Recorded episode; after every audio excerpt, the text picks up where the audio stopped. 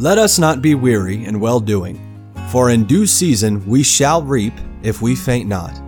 Believers have God's promise that when we faithfully obey Him and don't give up, we will enjoy the very best returns.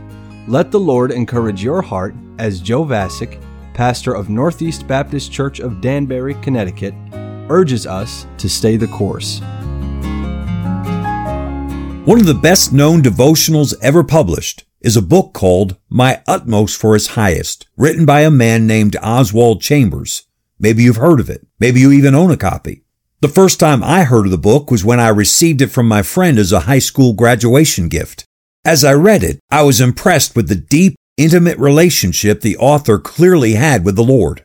Oswald Chambers speaks of the Christian life in terms that connect us individually to our God. The title was taken from a statement Oswald Chambers made in one of his sermons. Shut out every consideration and keep yourself before God for this one thing only.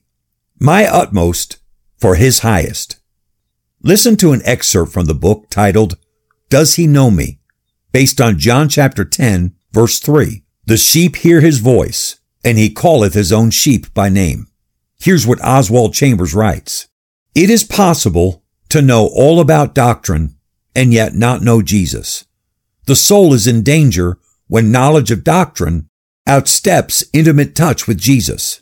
Why was Mary weeping? Doctrine was no more to Mary than the grass under her feet. Any Pharisee could have made a fool of Mary doctrinally. But one thing they could not ridicule out of her was the fact that Jesus had cast seven demons out of her. Yet his blessings were nothing in comparison to himself. Mary saw Jesus standing and knew not that it was Jesus. Immediately she heard the voice. She knew she had a past history with the one who spoke. Have I been doubting something about Jesus? An experience to which others testify, but which I have not had? The other disciples told Thomas that they had seen Jesus, but Thomas doubted. Except I shall see, I will not believe. Thomas needed the personal touch of Jesus. When his touches come or how they come, we do not know. But when they come, they are indescribably precious. Peter had denied Jesus Christ with oaths and curses, and yet after the resurrection, Jesus appeared to Peter alone. He restored him in private, then he restored him before the others. Have I a personal history with Jesus Christ? The one sign of discipleship is intimate connection with him, a knowledge of Jesus Christ which nothing can shake. That was the August 16th page of the daily devotional my Utmost for His Highest by Oswald Chambers. By the way, if you don't have a copy of the book, you can go to utmost.org and read each daily passage free of charge.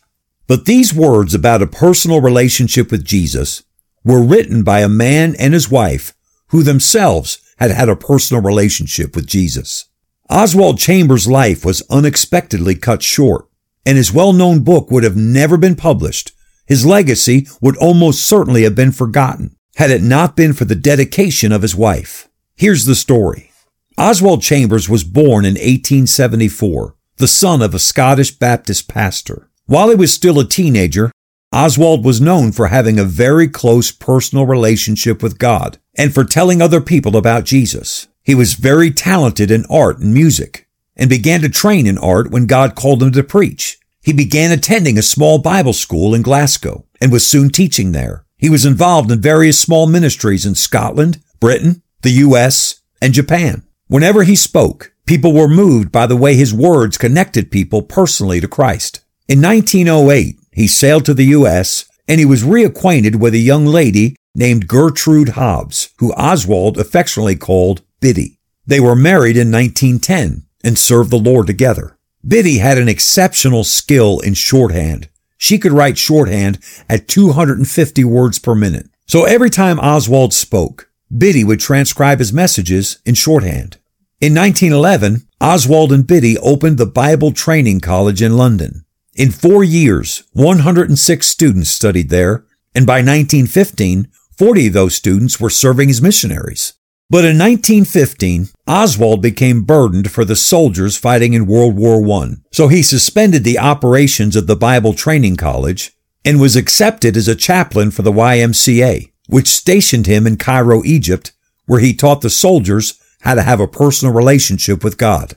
In October of 1917, Oswald was stricken with appendicitis, but he refused to go to the hospital because he didn't want to take a bed from a wounded soldier. In November of 1917, at 43 years of age, Oswald Chambers died.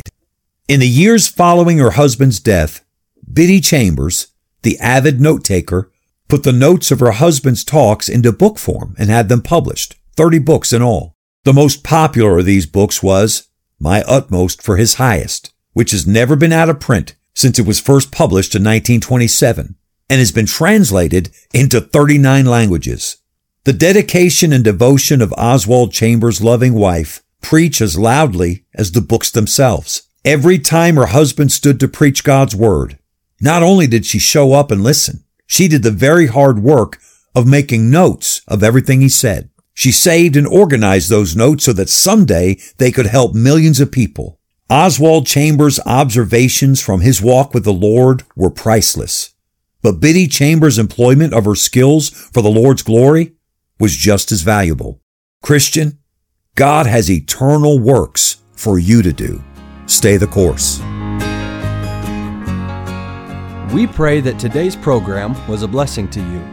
If you have any questions or comments, we'd love to hear from you you can email us at staythecourse at nbcdanbury.org. God bless you. So, dear Christian, stay